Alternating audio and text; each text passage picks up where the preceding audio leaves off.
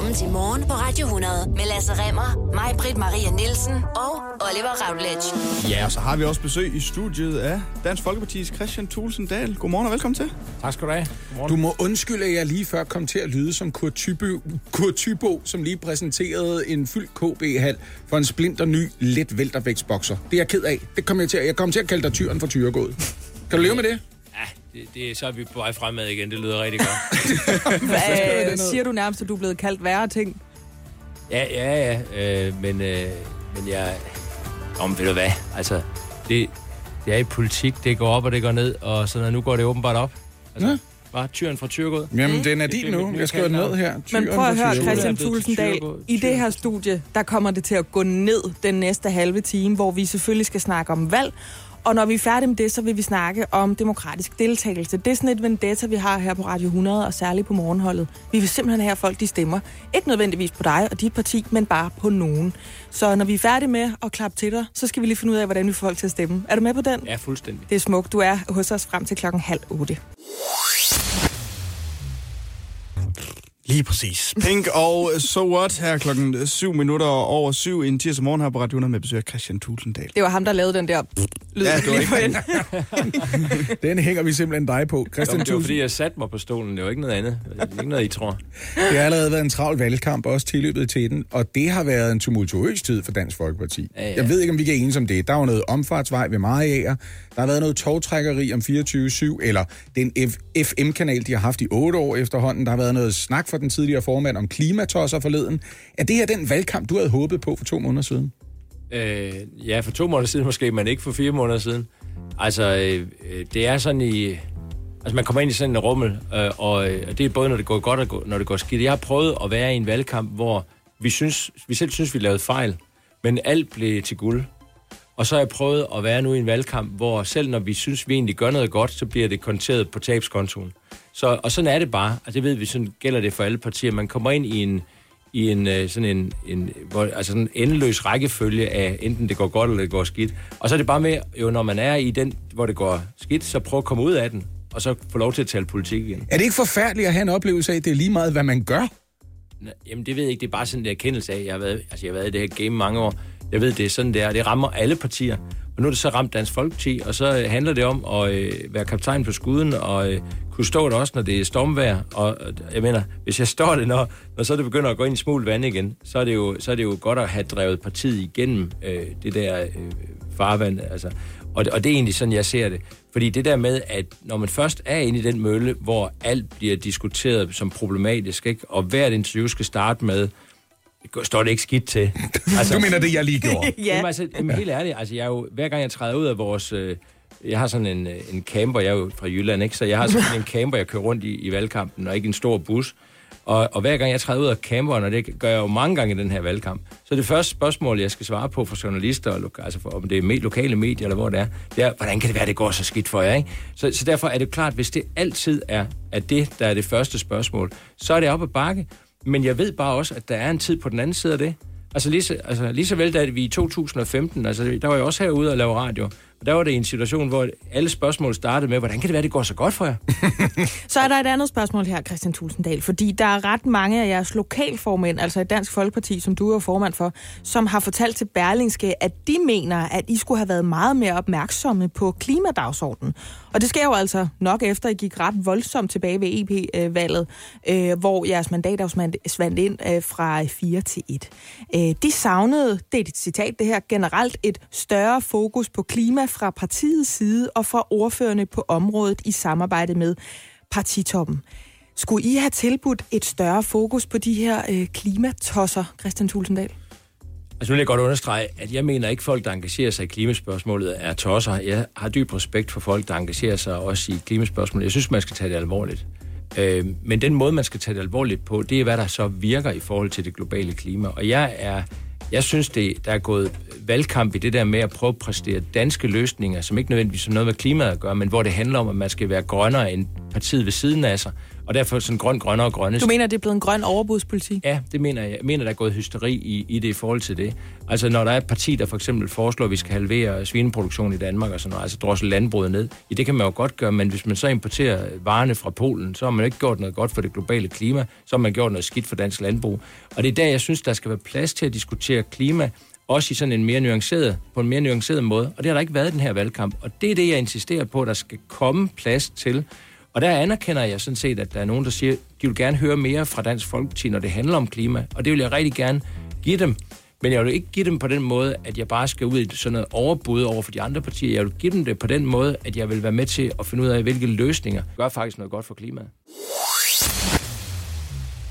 Dancing with a Stranger klokken kvart over syv på Radio 100 med besøg af Christian Tulsendal i Altså, vi nyder jo musikken, det er ikke det. Men der sker også lige det 30 sekunder før.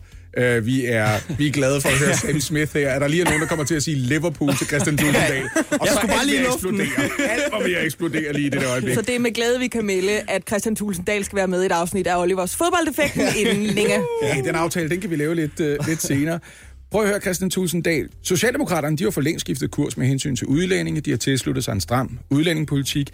I er enige med dem om, at velfærd er vigtigere end skattelettelser. Hvad skal der egentlig til, for at den der OS-regering på et eller andet tidspunkt bliver bragt i spil af begge partier? Ja, det bliver rigtig spændende, og jeg vil bestemt også bare prøve at tale det samarbejde op og ikke ned.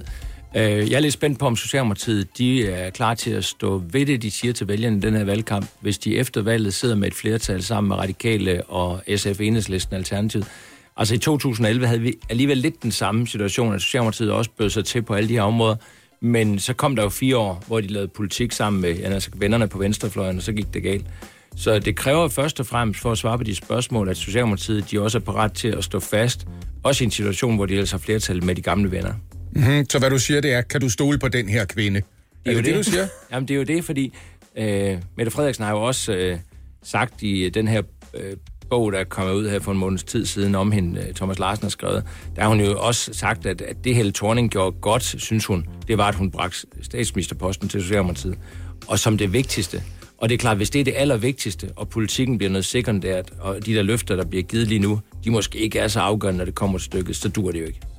Christian Tulsendal, for bare et par uger siden, der sagde du, at du gerne så mere samarbejde mellem SV og Dansk Folkeparti.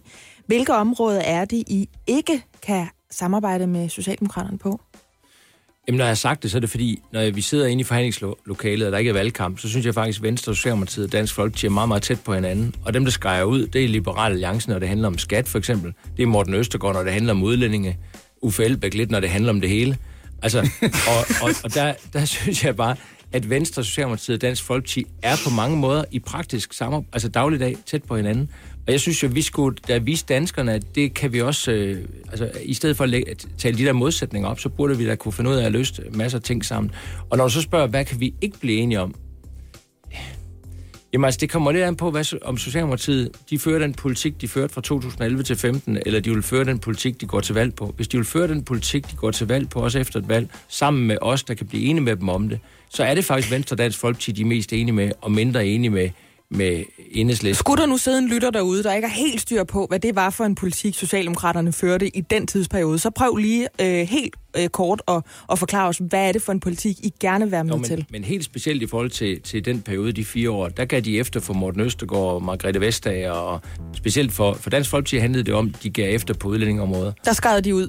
Ja, altså, Østergaard er glad for, jeg tror, 46 lempelser, som han sagde, der kom, og det betød, at der jo kom flere flygtninge og familiesammenført til Danmark i den periode.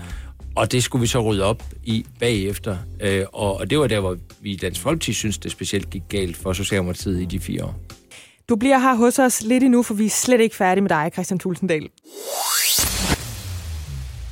Nu læser jeg op her fra Ekstrabladet den 23. maj. Det er et indlæg, som jurist og debattør Nima Samani har skrevet, som er blevet delt på øh, sociale medier i en vældig øh, fart. Så du holder lige fast i bordpladen, Christian Tulsendal. Det du. Martin Henriksen og Pernille Værmund vil hverken entydigt eller definitivt fordømme stram kurs, før de har haft mulighed for at lære politi- øh, partiets politik at kende. Undskyld. Den undskyldning kan de bruge for evigt, fordi stram kurs ikke har en politik. Hvis alle i Nationalkonservative vil undgå at agitere for det fremmedhed, I mener, I uberettiget bliver beskyldt for, så er det nu, I skal tage afstand og aktivt kritisere. Har han ret i det, når han siger, at øh, Martin Henriksen fra dit parti øh, og dig, inklusiv af den grund, nægter at tage afstand til stram kurs, fordi I er bange for ikke at være dem, der vil stramme mest, når det handler om udlændinge? Nej, overhovedet ikke. Øh, vi er, er slet ikke øh, tilbageholdende med at tage afstand fra ting, vi ikke bryder os om. Det, der er svært, synes jeg, med et parti som, øh, som Stram Kurs og, og Paludan, det er, at øh, du ikke aner i virkeligheden, hvad han mener. Fordi hver gang han bliver konfronteret med nogle af de mest sådan uhyrlige udsagn, han er kommet med, så siger han, at det bare var for sjov. Altså, han, når han har delt en eller anden brochure ud på folkemødet sidste år, tror jeg, hvor han øh, i forhold til noget af indholdet blev konfronteret med det, så sagde han, at det var bare sådan for at sætte lidt rav i gaden og sådan noget. Det var egentlig ikke noget, han mente. Og det er jo enormt svært, altså, og det er også det, danskerne synes, jeg skal tænke på i forhold til, til valget den 5. juni her, at hvis man virkelig sætter sit kryds ved, ved det parti, så aner man ikke, hvad man vågner op til den 6. juni. At man kan have Men skulle I som eksisterende højrefløj og indvandrerkritisk øh, parti, så ikke bare for alle sikkerheds skyld tage afstand fra den mand, som har uddelt flyers med navngivende personer, der skal hjemsendes, hvis han en dag får magt, som han har agt? Jamen, Hvorfor tager I ikke bare afstand? Jamen, jeg har altså blevet spurgt om det nogle gange, og jeg har ikke lagt skjul på, når jeg har, er blevet spurgt, at, at jeg synes, at der kommer øh, uhørligheder, som, som jeg ikke hører nogen steder hjemme. Og, og vi skal jo ikke til at lave masse deportationer og hvad han har talt om. Men altså det, jeg siger, det er, at når han så bliver konfronteret med de der udsagn, som alle og enhver, synes jeg, eller de fleste af os kan se, er, er, helt ud for rand, Ja. ja. så, så siger han jo, at det var bare for sjov. Og, og, og altså, så, så har vi diskuteret meget metoden, det der med at stå over på et hjørne og råbe og skrige, eller tage en eller anden koran og putte et stykke bacon ind i den, eller et eller andet. Altså, jeg bruger mit bacon derhjemme til at putte på leverpostej. Det smager rigtig godt. Øh, jeg synes, det er en mærkelig måde. Altså, vi, vi, skal, vi kan jo tale sammen, vi kan diskutere. Vi har jo faktisk i Danmark en ytringsfrihed, hvor vi har mulighed for at stille os op og argumentere for det, vi vil. Så det der med at, at, at lave politik på den måde, han gør, det synes vi ikke om, og det, det øh, gør vi jo ikke, og, og det synes jeg er åbenbart. Lige før der talte vi om det her med, om I har forfejlet at give klimapolitikken den opmærksomhed, den skulle have haft. Har I simpelthen, du ved, brugt pengene på den forkerte hest i den her valgkamp? Det er der jo nogle øh, lokale formænd for Dansk Folkeparti rundt omkring i landet, der mener lige nu. Øh, når man tænker på den der grønne overbudspolitik, som du så efterfølgende nævnte, som var, men vi vil sgu ikke bare øh, sige, jamen, så byder vi to højere end dem, der foreslog en. Er det det, der er ved at ske lige nu med den politik, som I normalt er kendt for, altså at være kritisk over for, for indvandring? Er der simpelthen nogen, der tager jeres politik fra jer, Christian Tulsendal? Nej, der er i hvert fald nogen, der prøver at lave sådan en, en overbudslinje øh, linje på, på udlændingepolitikken. Men sådan er det. Det må vi jo bare, altså, det skal vi jo kunne mønstre. Jeg er jo selv et, et barn af, at vi stiftede Dansk Folkeparti i 1995. Vi kom ud af ingenting. Altså, jeg er jo tilhænger af et demokrati, hvor man kan lave nye partier, og så må man byde sig til, og så må danskerne jo vælge. Så det der med, at vi har mange partier at vælge mellem, det er jo ikke noget skidt. Det er jo sådan set meget godt i forhold til det med at få vælgerne engageret. Øh, og det, det er klart, så må vi tage den udfordring øh, på os. Der, hvor jeg synes, det går galt for alle også, både for Stram Kurs, men i virkeligheden også for det parti, der hedder Nye Borgerlige, det er der, hvor de kommer og siger, at man skal lave politik ultimativt. Altså, man kommer med fire mandater, så siger man, at alle andre må bare rette ind på de ultimative krav, man har. Sådan fungerer politik jo ikke, det ved vi også godt. Hvis man skal have indflydelse, så skal man kunne bøje sig af over for hinanden, man skal kunne lave kompromiser. Man, altså, det er en del, det er en del af DNA'et i dansk folkestyre, og det har jeg altid bekendt mig til. Så da vi stiftede Dansk Folkeparti i sin tid, der var det for at gøre op med den der måde at lave politik på med ultimative krav, og bringe os ind i en situation, hvor vi kunne få indflydelse. Og det lykkedes. Og det er et af de steder, hvor vi for alvor adskiller os fra nogle af de nye partier, der byder sig til nu. Der er i hvert fald masser, af valgmuligheder på stemmesedlen, når vi går til valg her om 8 dage. 13 forskellige partier. Der har ikke været så mange siden valget i 1987. Der var der vist lidt flere. Så der er nok at vælge imellem. Udover det store udvalg, hvad kan vi så gøre for at sikre, at flest mulige danskere rent faktisk vælger at rejse sig fra sofaen og gå ned til stemmeboksen? For det er et projekt, vi har her på Radio 100. Absolut, det er ja. for øget stemmeprocenten. Den må godt komme over 90 på et eller andet tidspunkt. Jeg er fuldstændig enig i. Jeg er dybt tilhænger af, at man går ned og stemmer. Også minder folk om, at hvis ikke man så kan bestemme sig for, hvor man skal stemme, så kan man gå ned og aflevere en blank stemme, og så tæller man med. Fordi jeg altid synes, at hvis ikke man kan beslutte sig, så viser man ved, at man går ned og bruger tiden på at gå ned og aflevere en stemme alligevel, at, man, at, at det er ikke fordi, man ikke gider demokratiet og folkestyret. Det er bare, så fordi, fordi man ikke kan lide menukortet. så er det fordi, man ikke kan finde ud af, ja, eller man synes, der er så mange muligheder, man kan ikke bestemme sig. Og det er jo fair nok, hvis man har det sådan, specielt som førstegangsvælger. Sige, jeg kan simpelthen ikke bestemme mig. Men så viser man, at det er ikke fordi, man ikke gider demokratiet. Det er fordi, man har lige en situation nu, hvor man synes, det er svært at vælge. Men, men typisk, når man så står dernede, så, så vælger man jo alligevel. Så vil man gerne være med til at påvirke det. Ja, du siger, hvis man kommer til familiefesten, og man er for kristen til maden, så er man i det mindste mødt op, og så ender det med, at man alligevel bliver sulten tager nok til at spise noget. nok ikke? lidt alligevel, ja, ja, ikke? ja. Så spiser man, hvad der bliver så serveret. man. Så jeg ser og dabber ned. Vi har, jeg har jo sidste øh, uge, har jeg, i løbet af den sidste uge, tog jeg en, en sofa med rundt på, med min autocamper.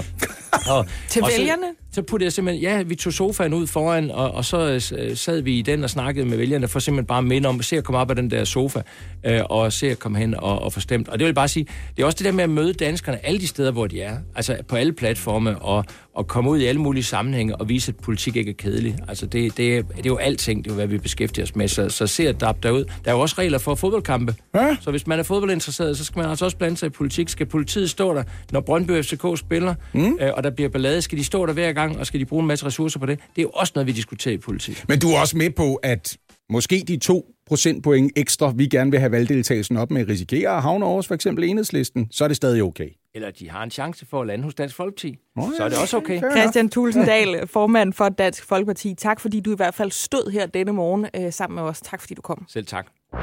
Morgen på Radio 100 med mig, Britt Maria Nielsen, Lasse Remmer og Oliver Routledge.